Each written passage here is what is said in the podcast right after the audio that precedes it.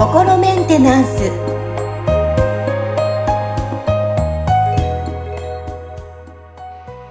はい、皆さん、こんにちは。さあ、心メンテナンス。今日もアシスタントは三上めぐみと。吉村隆二です。はい、吉村さん、本日よろしくお願いします。よろしくお願いします。は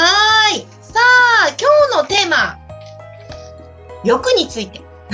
はい。いろんなね、欲あると思うんですけど、私は一番やっぱり食欲が、はい。すぐパッて 思いつかぶんですけど、思い浮かぶんですけども、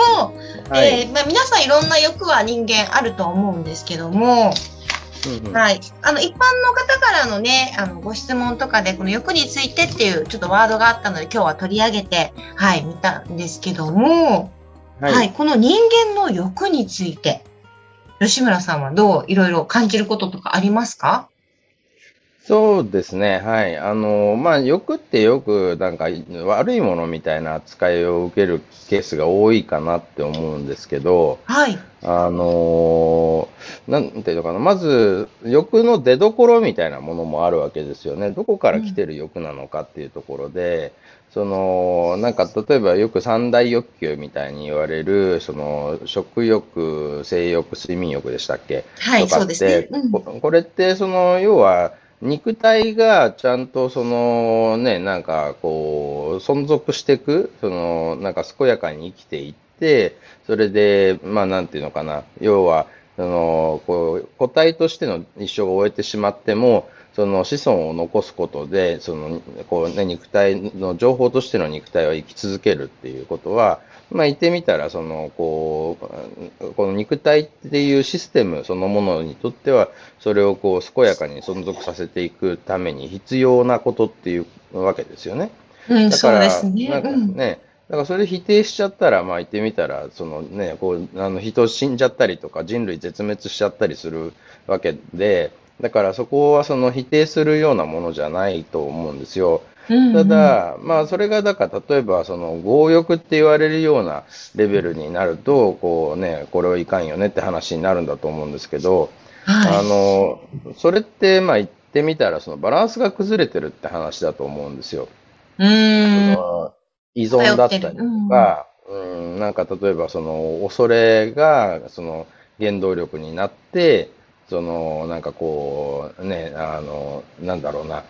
こう、まだ足りない、まだ足りないみたいな感じになるだったりとか、うん。ですよね。あのーそういうことが、まあ、いろいろと問題の原因になってるっていう話で、で、その、だから、何かその、ま、まあ言ってみたら、例えば、こう食欲だって、その、こう体がこうちゃんと活動するために必要なエネルギーをこう受け取るだとか、あとはその食べるっていうこと自体が喜びとかコミュニケーションにつながるとかっていうことだったら別にいいと思うんですけど、うん。何かそのね、こう満たされないうん気持ちをこう穴埋めするための紛らわし行為みたいな感じで食べるようになっちゃうと、これはその健康を害したりすることにつながったりするわけですよね。え今、ぐさってきてます。あそうですか。そうなんですよ。分かってるんですけど、ついついなんか止まらない時ってやっぱ食欲の方なんですけどね。西村さん、はいはい私自身は。あの多分お腹は満たされてるんですけど、もう本当にもっと食べたい、もっと食べたいって気がついたらお腹パンパンっていう。これを私ちょっと今年ちょっとね、あの、うまくコントロールしたいなっていうふうに自分自身で思ってる、あの、目標というか、はい、課題ではあるんですけど、ねあの、ねえだとしたら本当にその、こう紛らわしで何かやってるんだとしたら、何、何を紛らわそうとしてるんだろうかっていう、そっちとちゃんと向き合って、そこを解決していく必要があるかもしれないですよね。なるほど。何で私は紛らわしてる そこからですね、確かに、なんとなく自分で分かっているんですよ。はい私の場合はですね。はないるほどです。そこからですね。私の場合はね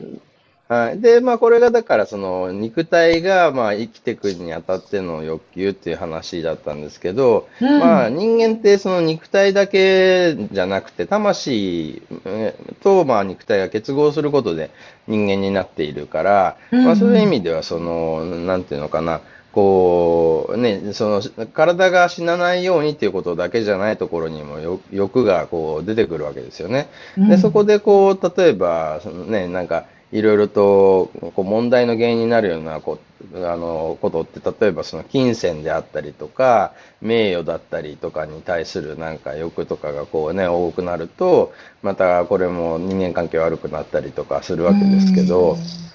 でもこれもだから本当はその魂がそもそもこう欲求を持ってるわけですよ。それはその自分らしい愛を表現したいっていう欲で、これはそのね、あの、まあ、こう、以前の配信でもお伝えしているバリューフォーミュラっていう、あの、魂が持ってる価値観から来るわけですよね。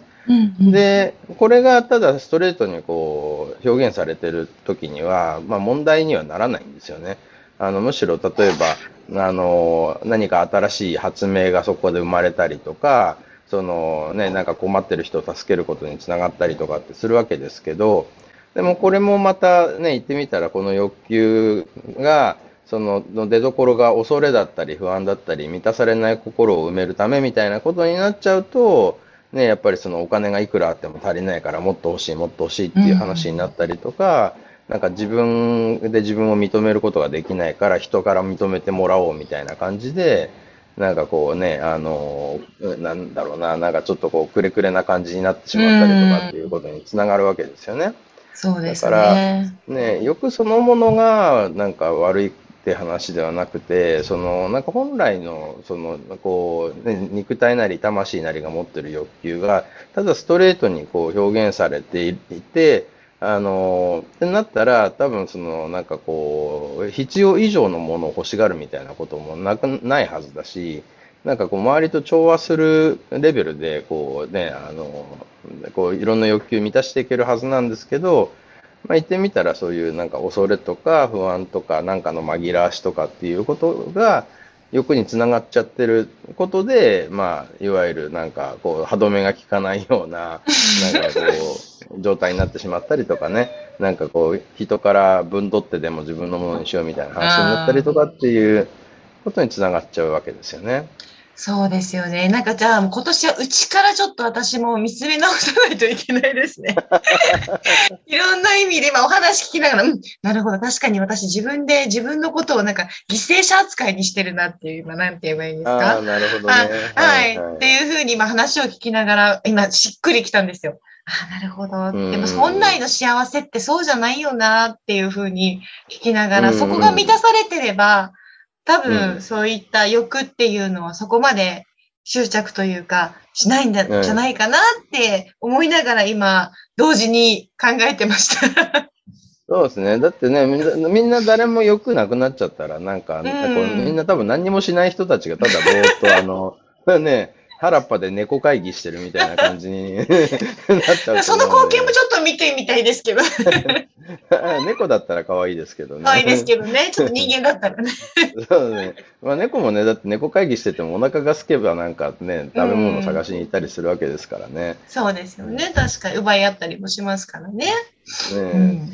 そうそう。だからそこら辺はね、なんかこう、人間っていうのはまあ、ね、肉体だけじゃなくて魂、として生きてるっていうのがあるから、やっぱりその愛を表現したいっていう、なんか本来の欲求を僕らは持ってるんで、そこをちゃんと表現しながら生きていくことで、多分こう世の中って回っていくし、あの、面白くなっていくし、あのね、なんかこう、なんだろうな、いろいろとその多様性が生まれてくるんじゃないかなって思うんですよね。うんいや、今日もいい時間でした。なんか今話しながら私も今年の目標がだんだんこう明確にこうしようっていうのがだんだん見えてきた気がします。よかったです。はい。あの、こういったふうに、あの、ぜひね、あの、お話聞いて、こういうこと聞きたいっていうのをですね、私たちのこの心メンテナンスのリンクからね、メッセージが送れますので、ぜひぜひ皆さんいろいろな質問したいこととかね、ありましたら送っていただきたいと思います。はい。